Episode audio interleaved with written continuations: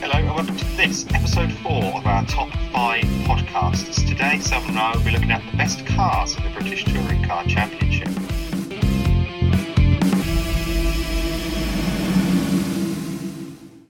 Hello. Yes, we are back for a fourth week. Um, another week in quarantine. How has your week been, mate? The same as every other's, just filled of depression and, you know, boredom, four walls, two screens, getting quite dull. Yourself? Uh, keep it cheery. um, yeah, same old, same old. Uh, plenty of work to do. Not much else to do outside of that, apart from eating and sleeping, pretty much. Um, You did fix the Mazda though. I, I've half Ish. half fixed the Mazda for for now. Um, but yeah, the, the the two weeks I've got off at the end of the month, we'll we'll finally sort that out, hopefully. And you never know, we might actually be allowed out by then to go for a fun little drive. But we'll see. Um, We'll see. well, I think we should get straight into it then. Um, obviously, we've got top five cars this week. We've got several different manufacturers between us that we're going to cover, um, and even different cars within those manufacturers. Uh, so we'll start with your number five, please. In at number five, it is a very specific car uh, rather than a sort of overall brand, and it is the BMW 320 SI. So Matt Jackson drove this car. Uh, we had the uh, Team, RAC Team driving RAC, for a while. yeah. Yeah, yeah. Um, and I put it in there because it was. We discussed it last time on our Nearly Men podcast. It's the title that came so close. Sorry, it's the cast that came so close to giving an independent a title. Yep. Um, it was by country mile the best car on the grid. Um, it was even better than the Vectra, which had dominated the year previously. In my opinion, it was a stronger car than the Vectra. Um, it was just let down by some reliability and driver error, for want of a better word. Um, and it sort of brought BMW back into the sport. There'd been obviously a lot in the 80s and 90s, but it's kind of had a gap in the early uh, 2000s, late 90s. Uh, Honda had very much taken over the, uh, and Vauxhall taken over the dominance of the sport. And this was sort of the way back in for BMW, uh, and that's been a very successful reintroduction to the sport when you look at what BMW cars have gone on to achieve in the series. Yeah, I, it was an excellent car. Um, it seemed very easy for those drivers to be able to drive, as you say, Matt Jackson and that team, Team RAC, and that striking orange and white livery. Uh, who can forget that? Yeah, it, it was a very competitive car, and I think, well, certainly BMW comes up in my list because of the 3 Series. Um, Yeah. and it's it's a fantastic car, and as you say, it had success in, in the 90s um, had a little break from the sport. No one quite really knew why, um, and then came back very, very strongly. Yeah, you had a couple of independents running some of the older style three series, um, sort of in that early 2000s era, but not in a not in this way they had dominated the sport throughout the 90s and how they've gone to dominate the sport since. Yeah. Um, and this really was sort of that shoe back in to show BMW is still a very good option uh, as a car to bring to this series. Uh, and Jackson, had it not been for a little bit of rain at Croft and a little bit of Mm. bad luck here and there, probably would have won the title in it. Yeah, Um, it certainly sort of brought Team BMW back into the sport. Uh, they would later come back in, of course, under the Team, Team BMW banner. Um, and Team RAC sort of moved towards BMW from that series, and it's brought them great success. ve- massive success really. Um, they they've been a dominant force under Team RAC, WSR, um, using that BMW platform um, all the way through since around about 2007, wasn't it? Yeah, yeah. so that's it's not the best car we've ever seen, but it's also the gateway effect that it gave of bringing back uh, the boys from Bavaria back into the sport, um, and it's it's worthy of a place on the list for me. Yeah, I completely agree with you. As you'll see, it will come up later in my list. Um, but moving on to my number five position, um, a car that was not in the championship very long, only two seasons in fact, was a huge flash in the pan, some might say. But personally, for me, the car looked absolutely fantastic, and that was the Alfa 155. Yes, it was a little little boxy, but in that classic uh, red and white with the Alfa liv- livery and logos all over it, run by two Italians. Um, came in in 1994, won the opening five rounds um, with Tarquini, Gabriele Tarquini at the wheel. He went on to win the title in his debut se- season, and for a car to come into a championship that was so competitive in the mid 90s and just go boom, that's what we can do. We can go in, win the championship outright, and then like in 1995, Alfa Corse, who were running the team, left. They they went back to Italian Super Touring Championship, and um, the team was taken on by Prodrive, um, who we probably know a bit more about in World Rally Championship, obviously owned by Dave Richards. Um, and in fact, in 1995, they didn't actually win a single race, which, as I said, it's a flash in the pan, but I think it's one of the best looking and one of the cars in the championship that's had an immediate impact as soon as it's come in. Now, yeah, there have been other Alfa Romeos run within the championship. We've seen the 156, we've seen the 147s. Um, but that 155 was the first foray into the championship for Alfa Romeo, and it was a hell of a start for them. Yeah, um, I can understand why they're in your list. As you say, sort of hit the ground running in a way that a lot of other cars do not, and takes a lot of time normally to get a car ready to win the championship. Um, of the greatest liveries on the grid, as you as you pointed out, um, certainly was strong. The only criticism would be it didn't kickstart an Alfa Romeo revolution, and it's not. Uh, they weren't in the championship for particularly long, albeit they achieved a lot in the two seasons they were there. It's just a shame they haven't got the longevity of Honda, BMW, Vauxhall, because they should be a powerhouse of the sport. Oh yeah, you you can see how Alfa Alfa Romeo have been a big contender and players in the motorsport scene, especially now. Last season, coming into Formula One as a fully fledged racing team, I'd love to see Alfa Romeo back on the grid. Um, in possibly a Giulia. Well, we had the Giulietta three two seasons ago and yep. unfortunately that again was another flash in the pan.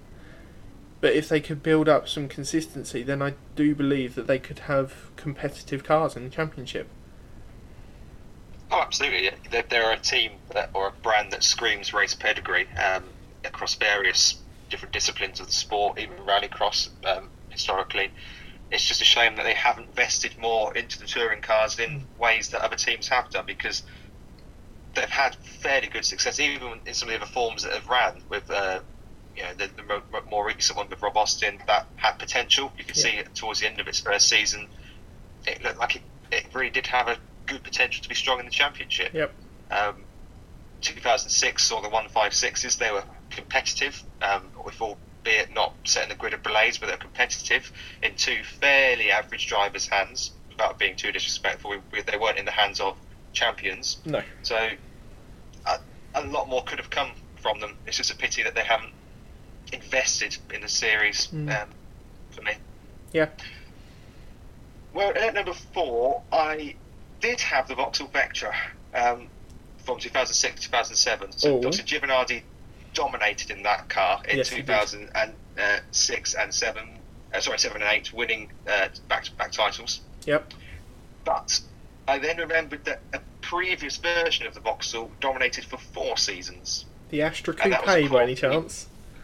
Absolutely, which gave us Thompson, Plato, Muller as champions. Yeah. Um, and absolutely dominated the series for, from the turn of millennium. So it has to be in the list for me. It was Vauxhall has been in the series for as long as one can remember. Um, it's good to have them in the series today, uh, but this was certainly for me their most convincing and uh, competitive era of, of British touring cars. Oh yeah, there, it was almost a time where everyone was running a Vauxhall Astra Coupe in some form or another. Whether it was two or three seasons old, people were still getting success out of it. Yeah, absolutely. Of course, we then go on to see uh, in 2005 the new shape come in, which didn't quite work out as well as uh, Vauxhall would have hoped for, which is why they reverted back to, uh, or to the Vectra.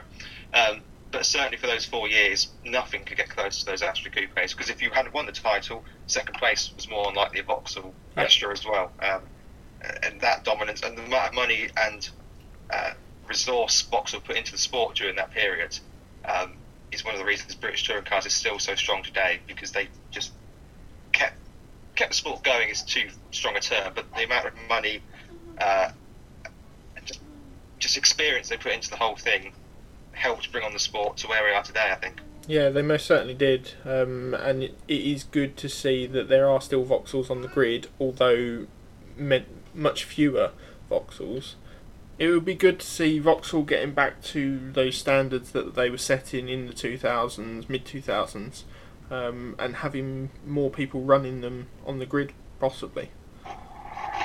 that could well happen moving forward. Now they're back as a um, manufacturer in the series. Um, there is talks that they are potentially looking to develop their own engine uh, for the new rule changes uh, rather than run the Swindon engines. Uh, I think if that happens, we'll see a surge like we have done with Hondas uh, and BMWs of Vauxhalls becoming available uh, as an alternative means for smaller teams or independents to start running. Uh, we've got to remember they've only been back in the series properly. Um, with Power Maxed for a couple of years, Yeah. and they've been doing a lot of developing during that time. It's only now they've really got a competitive car. Um, probably helped in part by the fact Plato and Collard have been able to bring that extra level of experience to bring them forward. Um, I think they're certainly one to look out for the next two to three years uh, of another car back on the grid, possibly with a title under its belt. But we'll have to see. Yeah, I, certainly think if they're looking to develop this car, then they'll probably be looking at new chassis, which obviously opens up the possibilities for other teams to buy the current chassis, um, because that seems to be the way in the touring cars at the moment. Those lesser teams, as it were, they will buy up the older chassis in a look to improve their current form, and obviously the the manufacturers will have those new ones coming in because they want the success. Yeah. So who's your number four then? Well, my number four is uh, fairly specific, actually. It's the Seat Leon. Um, so it See, I made nearly put this in. it made its debut in 2006. Obviously, it came into the series after the Seat Toledo, which Yeah. was it was the prize for the people winning the Seat Cupra Championship, and people would get promoted into the BTCC team, along with the possibility of having the hundred thousand pound prize money, which is what happened with Matt Jackson. But he chose to go his own way and bought the BMW and had great success in that, as we've already talked about. But it came in 2006. It won the manufacturers in the first season. Absolutely Yeah. it. Um, am I right to say that it won the first three rounds of the season? Uh, certainly won the It first won. two races of the season, didn't it? Yeah, James Thompson. Um, and in the sort of like three seasons it was there, so it was there for 2006, 7, and 8. It won 30 races. Yeah. Which is astonishing. whole season. It- yeah, to come in and win the average of 10 races in three each season for three seasons, when we've seen BMW, n- not last season but the season before, win what 11 in one season, and that was with Yeah. three drivers, not two. It, it's an astonishing achievement for quote a smaller team because they weren't very well established by then. Um, It does beg a huge question though. go on. Come it's not a title winning car? As in a, cha- a, cha- a driver's championship winning car. Yes, exactly. Um, so that's that's why it's not higher in my list personally. Um, is that it only won the manufacturers, and yes, it came close to a title with Plato at the wheel, um, but it was never quite enough. Um, uh, but also, it brought the first ever diesel power car to the championship, and that was a It roaring did. failure, really. Um, it, it it won a couple of It was a races in that season, but it had major reliability issues, and I think that's possibly the- the undercurrent for the whole team is that there were reliability issues across those seasons, which means a driver didn't get pushed all the way to the title. The reason it's not in my list is because it's not a title winning car. So every car in my list, bar the BMW, uh, which would obviously spawn later editions that would win a title, have won at least one title. Yeah. Um, the Leon on paper, as I've said before on previous podcasts, was the best car on the grid for me in 2006. Arguably not as much 2007, but certainly 2006. It was the best car on the grid and should have achieved more. Yes. Um, you do wonder if James Thompson had done a whole season rather than do split with the World Touring Cars, whether he would have won the title that year. Yeah. There's a lot of whataboutery, but he was certainly still in the hunt for it in the last weekend, despite missing rounds, which is crazy. Yep. Um, but the reason it's not on the list for me, it, just because it should it should have achieved more. Um, and I think Seat got it wrong in giving Darren Turner the seat as well. I, I don't think that was a good move from them. It's Really? a long time ago. To get rid of a two-time world, uh, two-time touring car champion alongside a single-time touring car champion at the time, and give a relative rookie the seat when Team Dynamics are your main competitor, along with Vauxhall, who are giving established drivers the drive. Yeah. I, I think that tells you why they fell away from the sport because at Hot Team Dynamics you had Neal and Shedden, established drivers who got on and helped bring the car forward no end. At Vauxhall you had Giovanardi who just oozed class along with Tom Chilton, good young driver, solid safe pair of hands.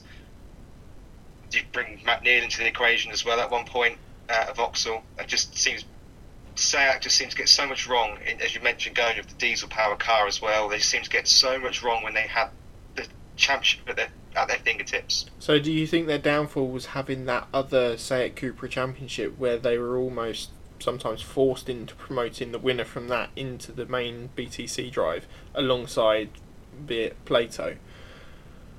Yeah, I think so. I think you what they should have done is what they did at some points is have three cars running and Yeah. have your two main drivers and then your rookie and your wild card, if you like. Yeah. Um, just looking back at what Seat should have achieved in that car in that period to what they actually achieved, you start looking at how many, in my opinion, poor decisions they made, which was going to diesel when nobody else had tried it. Yep. Um, therefore, it's a hell, if it had worked, we'd be sitting saying genius. But Mm.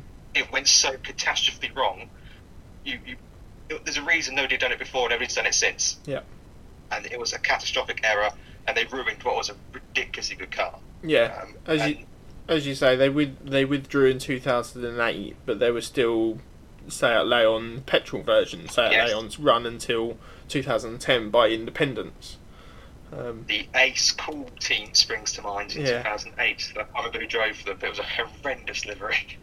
Um, so yeah, they in the short time that they were in the series, they had tremendous success. But yes, it, it's a very much what could have been.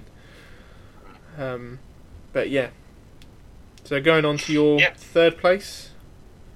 Uh, third place is a BMW, and I can tell you exclusively now that BMW is not in the top two for me, which may come as a surprise. But in at number three is the BMW 125i M Sport. Get all of that down, ladies and gentlemen. Uh, Colin won two championships in this car, came second another year. Um, first developed by eBay Motors, who gave them the greatest liveries, in my opinion, of all time. I loved that black car, eBay colours down the side, it works so well. We've seen Independence do well in it uh, with Stephen Jelley. We saw Tordoff come close to a title in one. Um, was it 2016? I can't remember the top of my head now. With Collard and Goff alongside him. Um, I can't wait to see Boardley in one this year because I think we're going to see It'll, more of him. I was going to Um, say it'll be interesting to see how he develops the car from obviously running the Volkswagen for the last two seasons. We know how dire they have been, um, so it'll be interesting Yeah. to see if he makes a leap forward ahead of people like the Mercedes. Yeah. which we expect to struggle. Exactly. Um, it's the car that also sort of uh, WSR decided they wanted to get involved in that sort of brought WSR back into the sport at the top level. Yeah. Um, I just think it's an incredible car. There's a reason it was in the sport for so long. There's a reason it's got two championships under its belt. Um, it wasn't untouchable in the same way in my opinion, the 320 was. Um, Colin won championships, but albeit a lot closer. But it did the job. It was Mm. good in the wet as well. That was that was the key for it because where the 320 fell down, the uh, 125 was better in the wet. It coped well in the wet because of the shape, the, cha- the chassis. I was going to and say it it was didn't go to pieces. it was a smaller, more nimble car, wasn't it, than the three series? Obviously, the three series was fair, fairly long, and um, Yeah. I think, yeah, as you say, the shape of it, it held it held the corners much better in the wet. and it was the car that broke the Civic monotony. You know, it was Yes.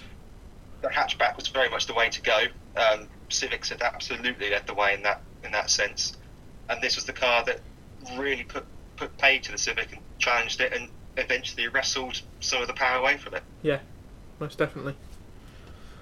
Um, Uh, number three for you. Number three for me, uh, we're going for another little bit of throwback. Um, so this car originally debuted debuted in 1991, uh, but pulled out again in 1994, and then came back very successfully between 97 and 99.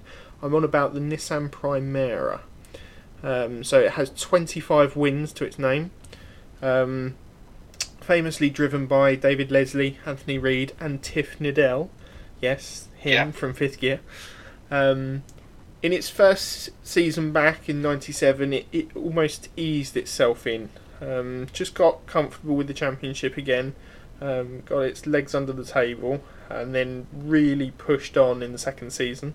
Second season, it took nine wins uh, and took Anthony Reid to within touching distance of the title, um, and won the manufacturer's title in 1998. And then in 1999, Laurent Aiello won the title with David Leslie in second.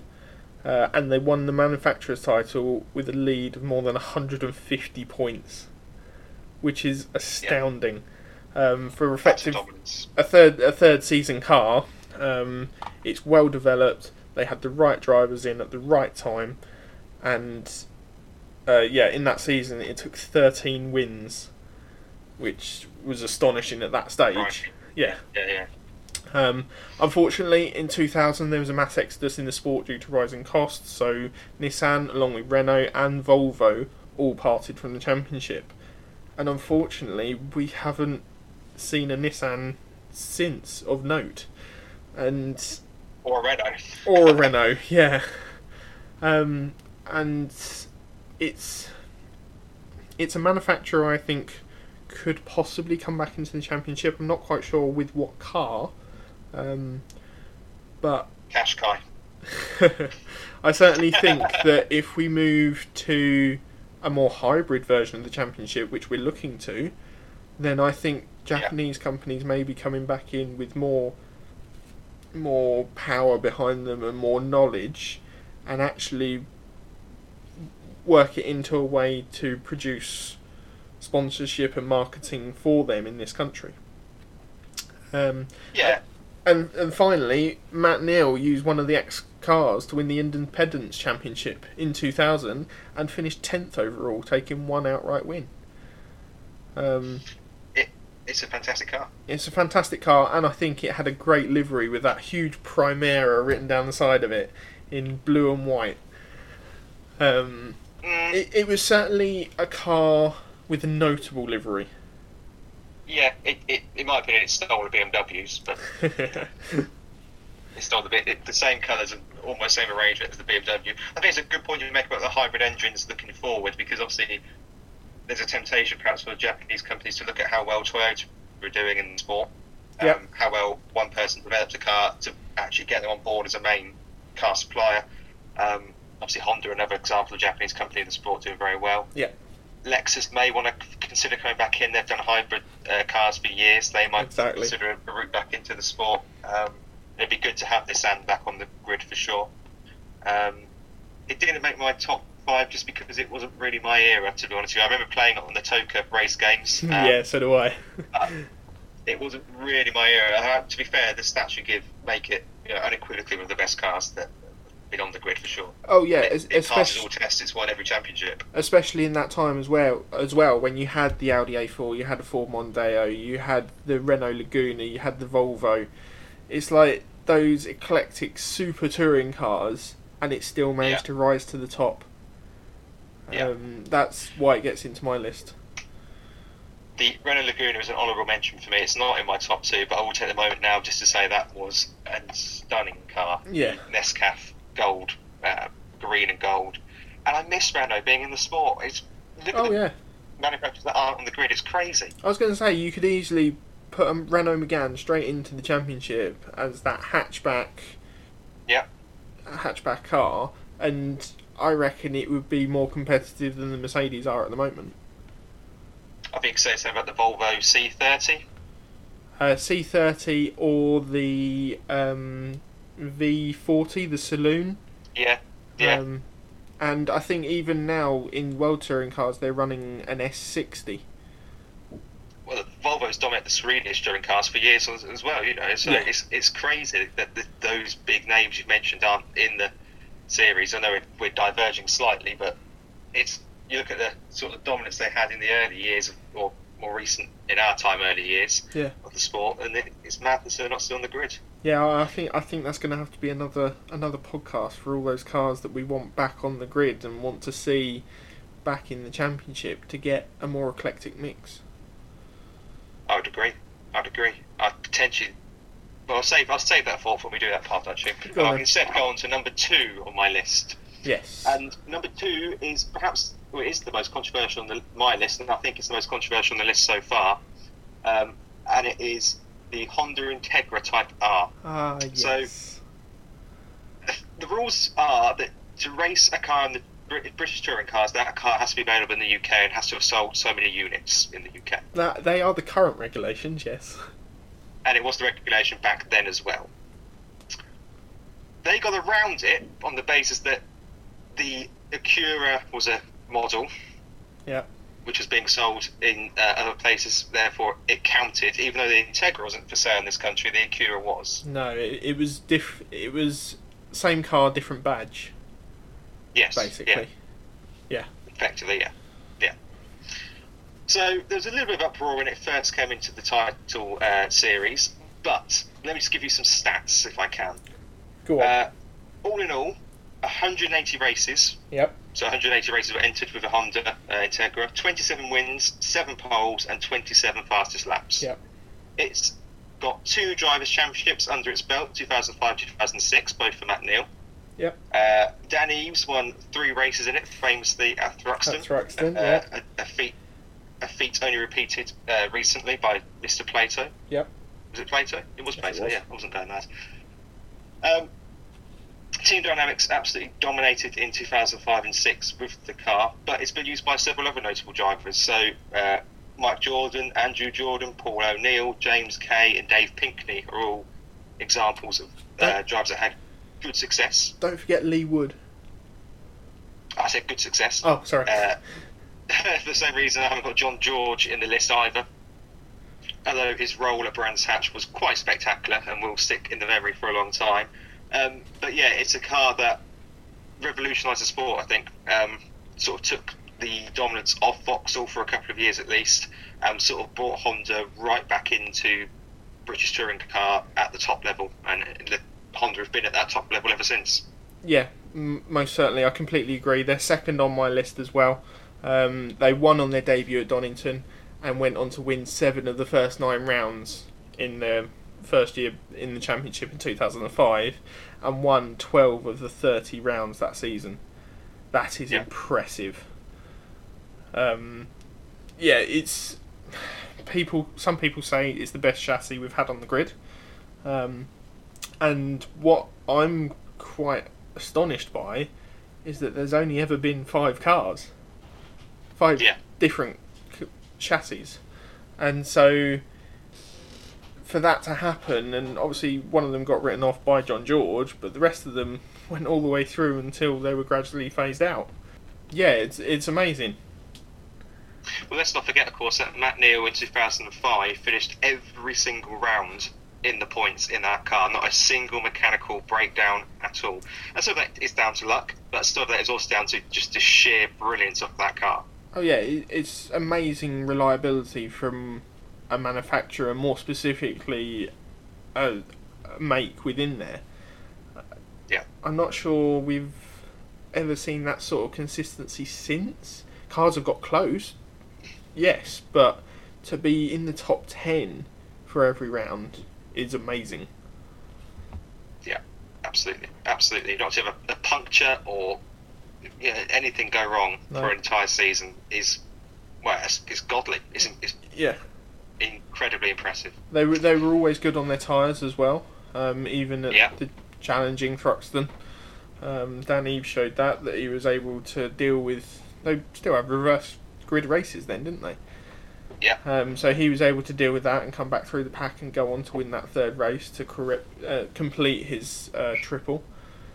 But yeah, it's an amazing car, really. Absolutely. So you didn't get either of our top spots though. So I'm intrigued to what did make your top spot. So the reason that they didn't get my top spot was because I know the car only has a certain lifetime, and Yep. they haven't gone on past where they eventually phased the car out. I think it was 2011 the last time we saw one. Yeah. And with others, they've bought cars into the championship and then gone on to the next model and the next model and the next model. And that's no fault of people running in the British touring cars. That's just because Honda haven't gone on to make more Integras. So my number one is the BMW 3 Series. So the 3 Series as a whole. Okay. So we've had M3s, we've had 318s, 320s, 330s. But they started back in 1991 as a manufacturer, and they before that they were even a Group B car. They've had Yeah. 71 wins since 1991. Um, in the first season, they took place as a, t- took part as a manufacturer. They won over half the races, and took Will Hoy to the title.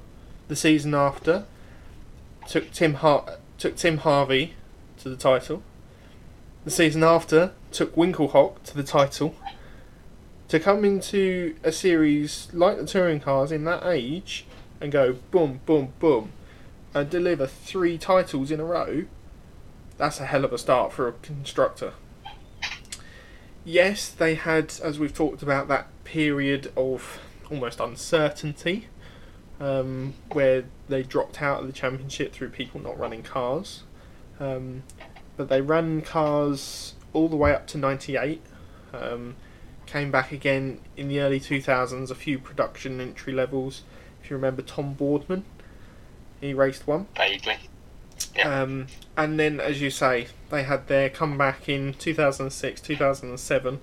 Uh, first of all, as an independent, and then Team RAC and that Matt Jackson BMW. And then Yeah.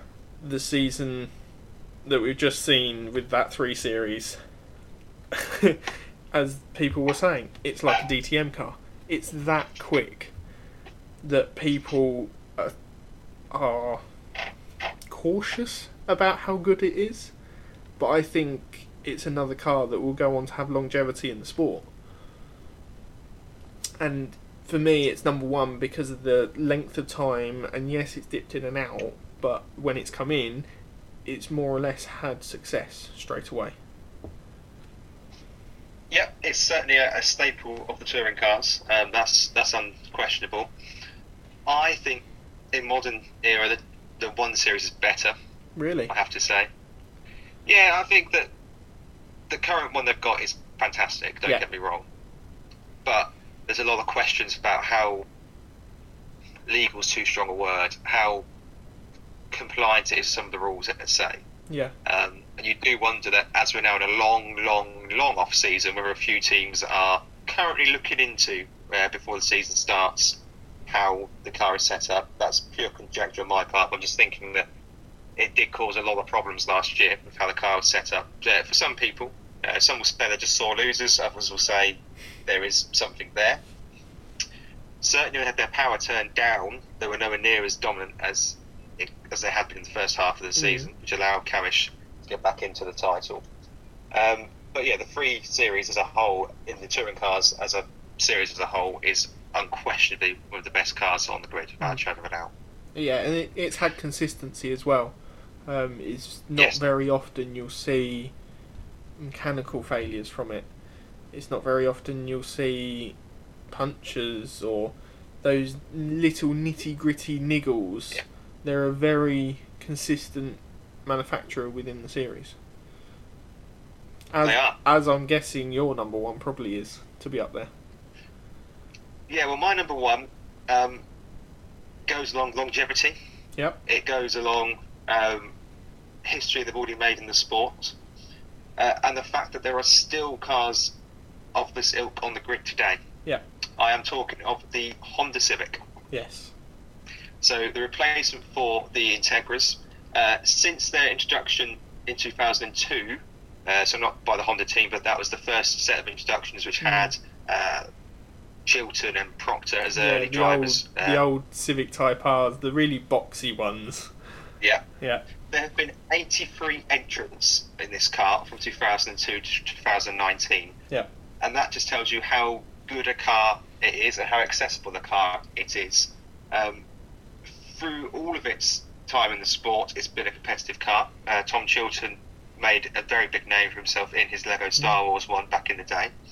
It's had five British Touring Car champions Yep. in the car, including three years on the bounce of a Civic driver uh, win the title. Um, and you just look at the longevity and what that car has achieved. It's dominated the sport for I can't do maths particularly well, but they're still in the grid today. So that's 18 years they've been in the series. Yeah. 18 years. Yep.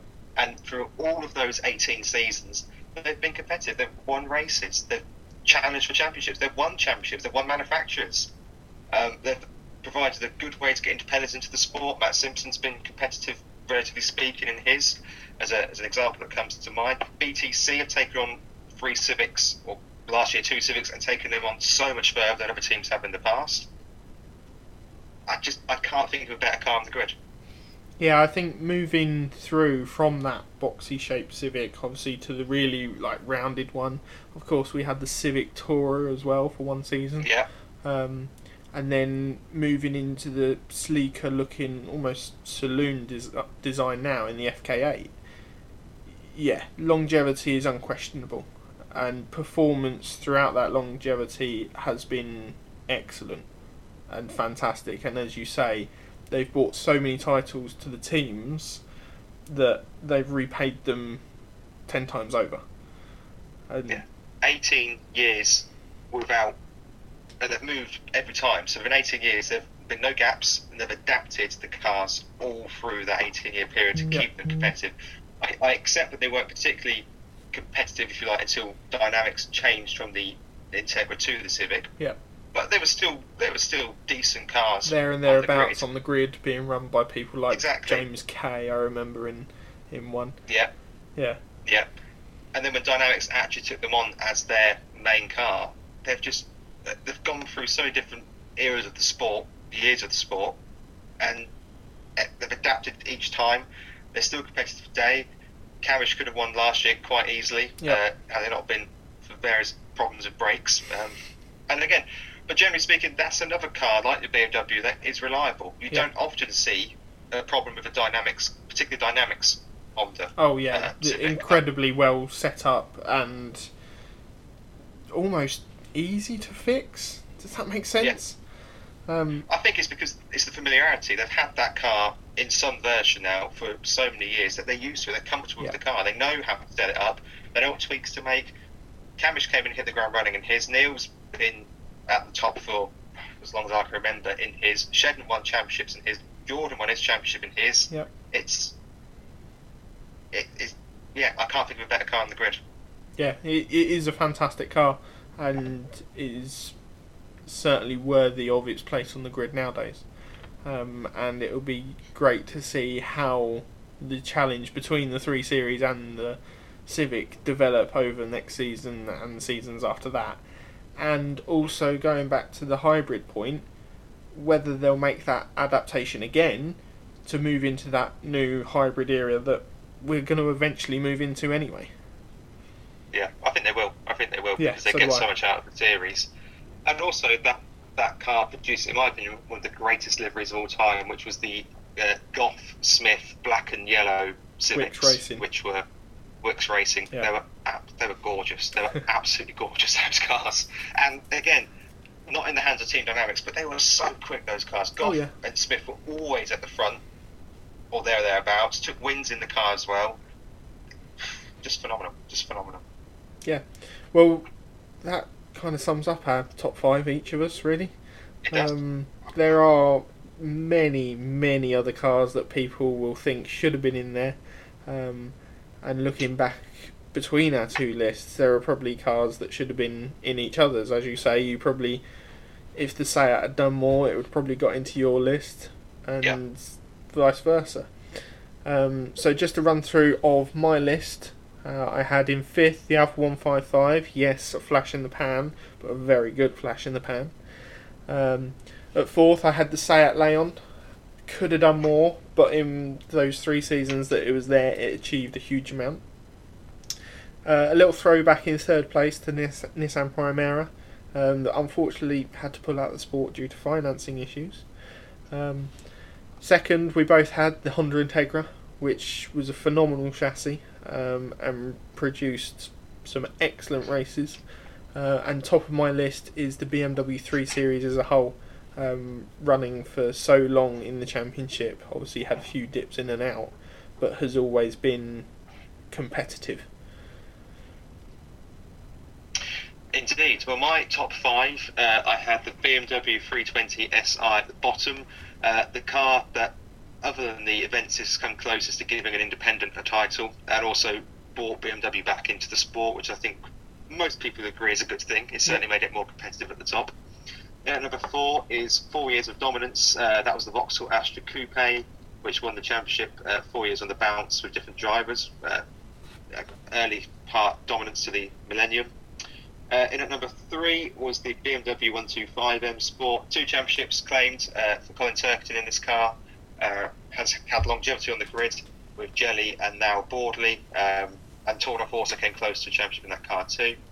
Number two, as you say, the Honda Integra. Um, the stats on that are incredible. Um, and it, it was certainly a welcome addition to the sport. Number one, for longevity, access, and achievement, it's the Honda Civic. Uh, five champions in that car. That says all you need to say. Yeah, it's fantastic. Uh, well, we hope you, that you've enjoyed this podcast. Uh, we'd love to hear your thoughts on your top five cars that we've seen throughout the era um, of touring cars. Obviously, we've looked a bit closer at the era that we've been following most. Um, yep. And we hope that you all stay safe, stay home, um, and next week, what shall we bring them? Well, we've mentioned it briefly in there. We tickled them with it with cars we'd like to see back on the grid. Um, and I've got a particular rule change I want to mention on that podcast. So, okay. should we do cars we want to see back on the grid in some form or other? Yes, most definitely. Um, if we do manufacturers and potentially even models of that car back on the grid that we think would work well. Yep. Um, and discuss Russell's rules. okay, then that sounds excellent. Um, we'll be back again next Friday at 7 pm. Um, make sure you go follow, subscribe, share, give us a comments and feedback. You know all that everyone else tells you to do. Um, and we'll see you again this time next week. Cheerio.